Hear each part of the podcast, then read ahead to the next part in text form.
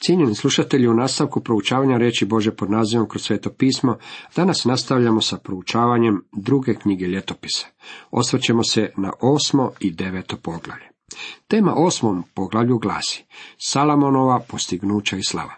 Sljedeća dva poglavlja govore nam nešto o Salamonovom iskustvu, djelu, kao i o njegovom svjedočanstvu u drugim zemljama.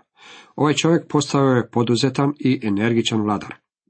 Naumio je sprovesti u djelo sve planove i ciljeve svoga oca Davida. A kad je prošlo 20 godina, za koliko je vremena Salomon podigao Jahvin dom i svoj dvor. Izgradnja hrama bio je projekt koji je odnio dosta vremena. Salomonu je u stvari bila potrebna polovica njegove vladavine da ga dovrši. Tu činjenicu Bog je zapazio i dao je da se zabilježi u njegovoj riječi. Posagradio je Salomon gradove koje je dao Salomon Hiram i naselio ondje Izraelove sinove. Potom otiđe Salomon na Sopski Hamat i osvoji ga. Ovo je bio jedini rat koji je zabilježen tijekom Salomonove vladavine i očito se nije radilo o ratnom pohodu, već razmjera. Sinovi Izraelovi nije Salomon pretvarao u robove za posao, nego su bili vojnici, zapovjednici njegovih štitonoša i zapovjednici bojnih kola i konjice. Salomon je pripadnike vlastitog naroda postavljao na vodeća mjesta, dok je manje i bezvrednije zadatke dodjeljivao potomcima kanaanskih plemena, negdašnjih posjednika ove zemlje, koji nisu bili istrijebljeni. Bili su poglavari nad upravnicima, kojih je kralj Salomon imao 250 i upravljali su narodom. Ovo je bilo nešto što je Salomonu kasnije uzrokovalo dosta nevolja. Bog je ovo zabilježio, međutim nije to pohvalio ili blagoslovio. Salomon preseli i faraonovu kćer iz Davidova grada u kuću koju joj bjaše sagradio, jer je mislio: neće moja žena živjeti u dvoru izraelskog kralja Davida, jer je svet otkako je on došao kovčeg Jahvin. Ovo je zanimljiva Salomonova odluka u svezi s njegovom ženom, faraonovom kćeri. On joj je izgradio dvor izvan Davidova grada. Zapazio sam kako danas u Izraelu možete čuti interpretaciju da je Salomon oženio različite žene iz stranih zemalja kako bi stekao političku prednost. Ako oženite kćer vama susjednog kralja, možete biti sigurni da vaš tas neće zaratiti protiv vas. To je bio jedan od načina na koji je Salomon donio mir svojoj zemlji. Nitko se ne bi zaratio protiv zemlje u kojoj je njegova kćer kraljica. Ne znam je li ovo objašnjenje velikog broja Salomonovih žena ispravno ili nije. Imam osjećaj da je djelomično točno. U svakom slučaju, ovakav Salomonov postupak protivio se izričitoj Božoj naredbi. Ostatak poglavlja govori nam više o hramu, o tome da je Salomon proslavljao blagdane i da je imenovao svećenike i levite po njihovim redovima, baš kao što je njegov otac David to isplanirao, o čemu smo već govorili. Došli smo i do 9. poglavlja u kojem vidimo da je posljednje koje se bavi Salomonom. Vidjeli smo da je Salomonovo najveće postignuće bila izgradnja hrama. Što još u Salomonovom životu Bog smatra dovoljno važnim zapisivanja po drugi put. Vrlo je zanimljivo vidjeti da je Salomon uspio u postizanju onoga što je Bog namijenio Izraelu da učini.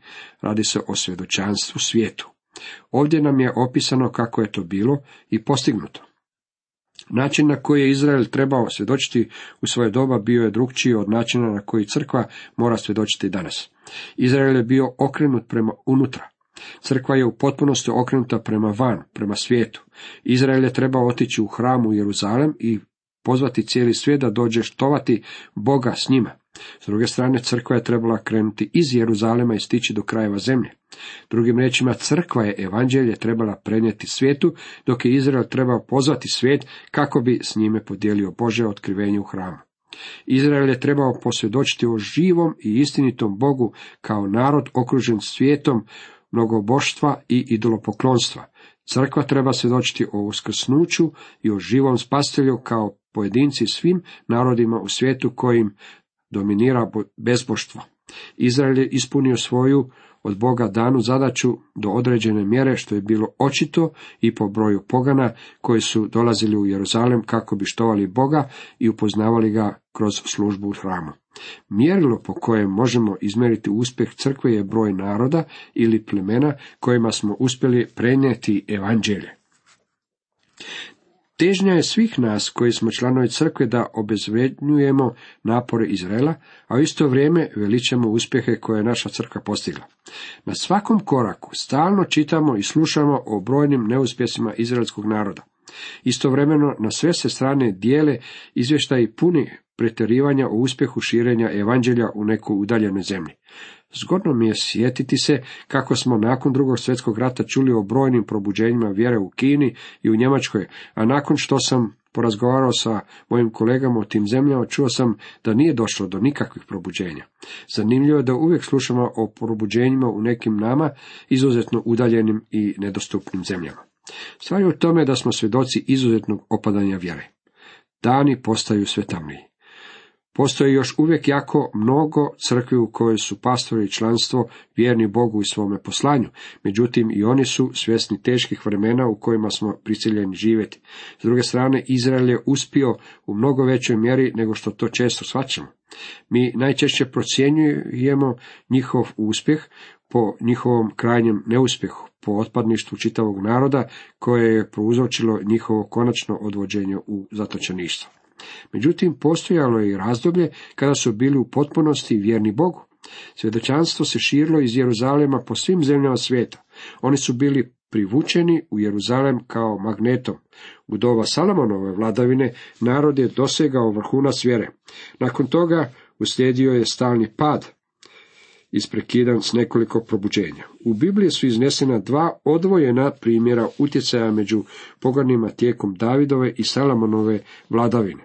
Bez sumnje, bilo je i mnogo drugih primjera za koje, nažalost, ne znamo. Hiram, kralj Tira i Davidov prijatelj, upoznao je Boga. On je za hram darovao vrlo velikodušne poklone. Dao je materijal i radnike za izgradnju hrama. Sjećate se što je rekao Salomonu? Neka je blagosloven Jahve Bog Izraelov koji je stvorio nebesa i zemlju. On, kralju Davidu, dao je mudra, pametna i umna sina. Hiram je bio Jafetov potomak. Priča o kraljici od Sabe zabilježena je kako bismo znali da je Izrael svojim svjedočanstvom dosegao do samog kraja onog doba poznatog svijeta. Kraljica od Sabe predstavlja Hamove sinove. Priču o njoj nalazimo u ovom poglavlju. Htio bih vas podsjetiti da u Novome Zavetu, kada nam se govori o svjedočenju čitavom svijetu rane crkve, dano nam svega nekoliko primjera. Nalazimo primjer etiopskog službenika koji je bio Hamov potomak. Zatim možemo čitati o Korneliju, a on je Jafetov potomak. I na koncu tu je i priča o obraćenju Savla i Starza koji je Šemov potomak. Posjet kraljice od Sabe. U to kraljica od Sabe ču glas o Salomonu. Hoteći iskušati Salomona u zagonetkama, dođe u Jeruzalem s mnogobrojnom pratnjom i s devama koje su nosile miomirise, mnogo zlata i dragulja. Došavši k Salomonu, porazgovori se s njim o svemu što joj bjaše na srcu. Salomon joj odgovori na sva pitanja. Nije bilo Salomonu sakriveno ništa da joj ne bi umio objasniti. Drugim riječima, Salomon joj je odao tajnu svoga kraljevstva.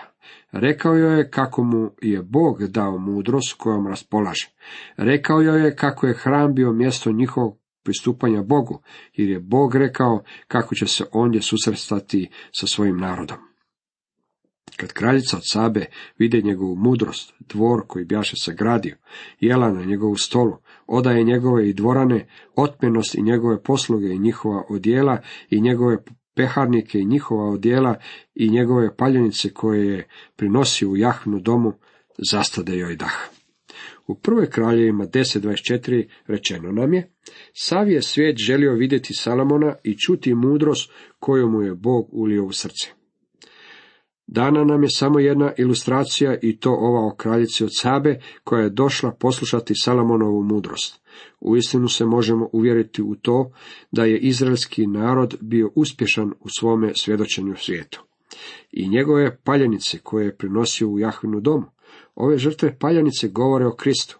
Niti jedan narod na zemlji nije imao ništa što bi se moglo usporediti s ovom žrtvom za grijeh. Kraljica od Sabe bila je zadivljena ovim Salomonovim prinošenjem žrtve. Radilo se o žrtvi koja je ukazivala na Isusa Krista. David je toliko rekao i napisao o Kristu da mislim kako je Salomon nije ostavio bez objašnjenja onome koje ima doći da bi bio prinesen kao savršena žrtva za grijehe svijeta. Tada reče kralju, istina je bila što sam o svojoj zemlji čula, o tebi i o tvojoj mudrosti, ali nisam htjela vjerovati što se pripovijeda, dokle god nisam došla i vidjela na svoje oči. I doista ni pola mi nije bilo rečeno o tvojoj velikoj mudrosti.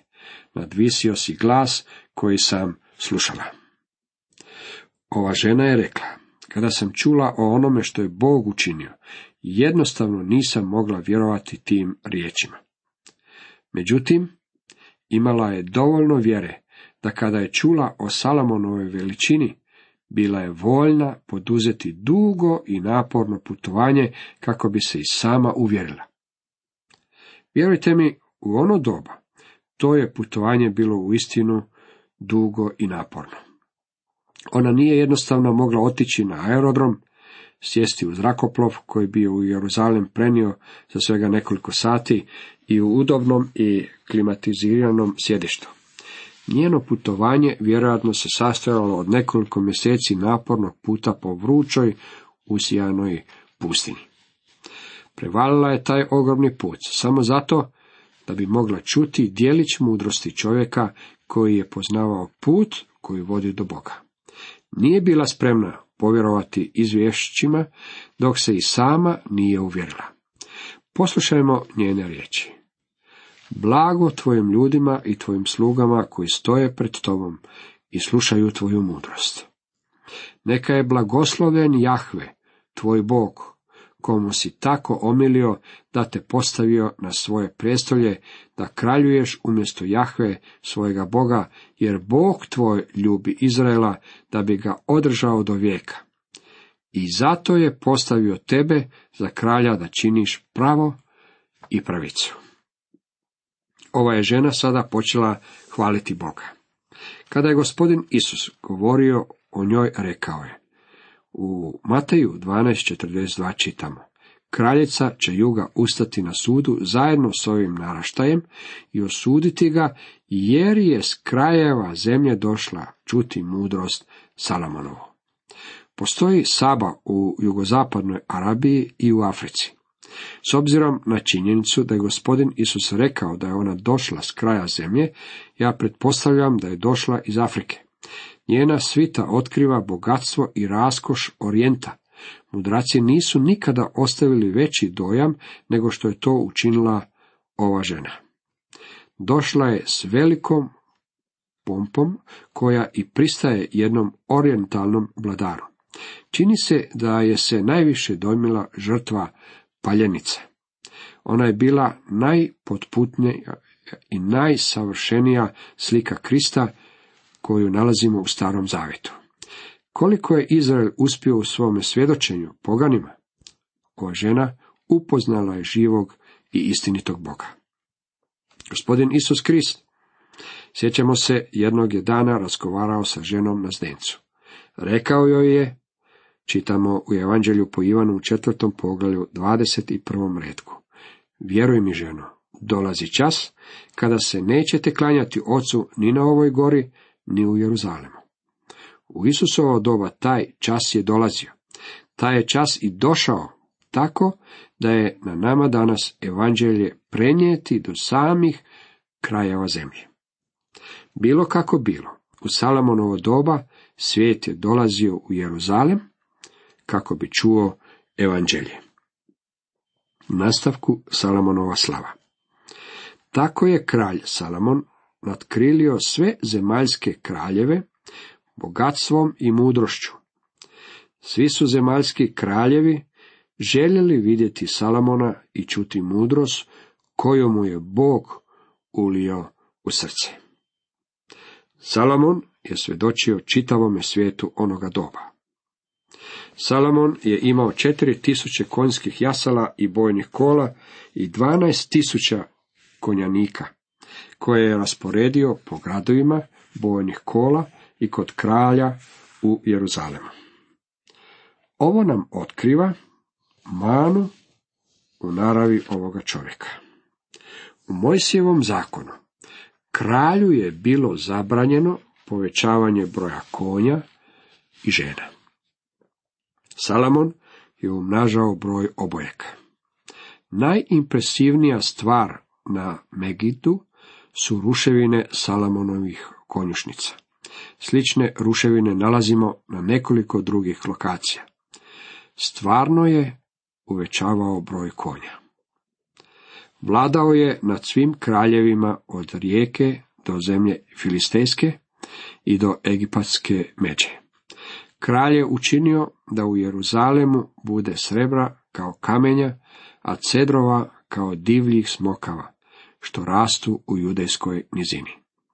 Salomon je uvozio konje iz Musrija i iz svih zemalja. Salomon je bio jedan od velikih vladara ovoga svijeta. I na kraju Salomonova smrt. Ostala djela Salomonova, od prvih do posljednjih, zapisana su u povijesti proroka Natana, u proročkoj knjizi Šilonjanina Ahije i u proročkoj besedi vidioca Adona o Nebatovu sinu Jeroboamu. Salomon je vladao Jeruzalemu nad svim Izraelom 40 godina. Potom je počinuo kod otaca i sahranili su ga u gradu oca mu Davida, a na njegovo se mjesto zakraljio sin mu Roboam. Bog je ispunio svoje obećanje Salomonu. Dao mu je nadnaravnu mudrost koju je ovaj i tražio, a usto dao mu je i bogatstvo i slavu. Cijenjeni slušatelji, toliko za danas.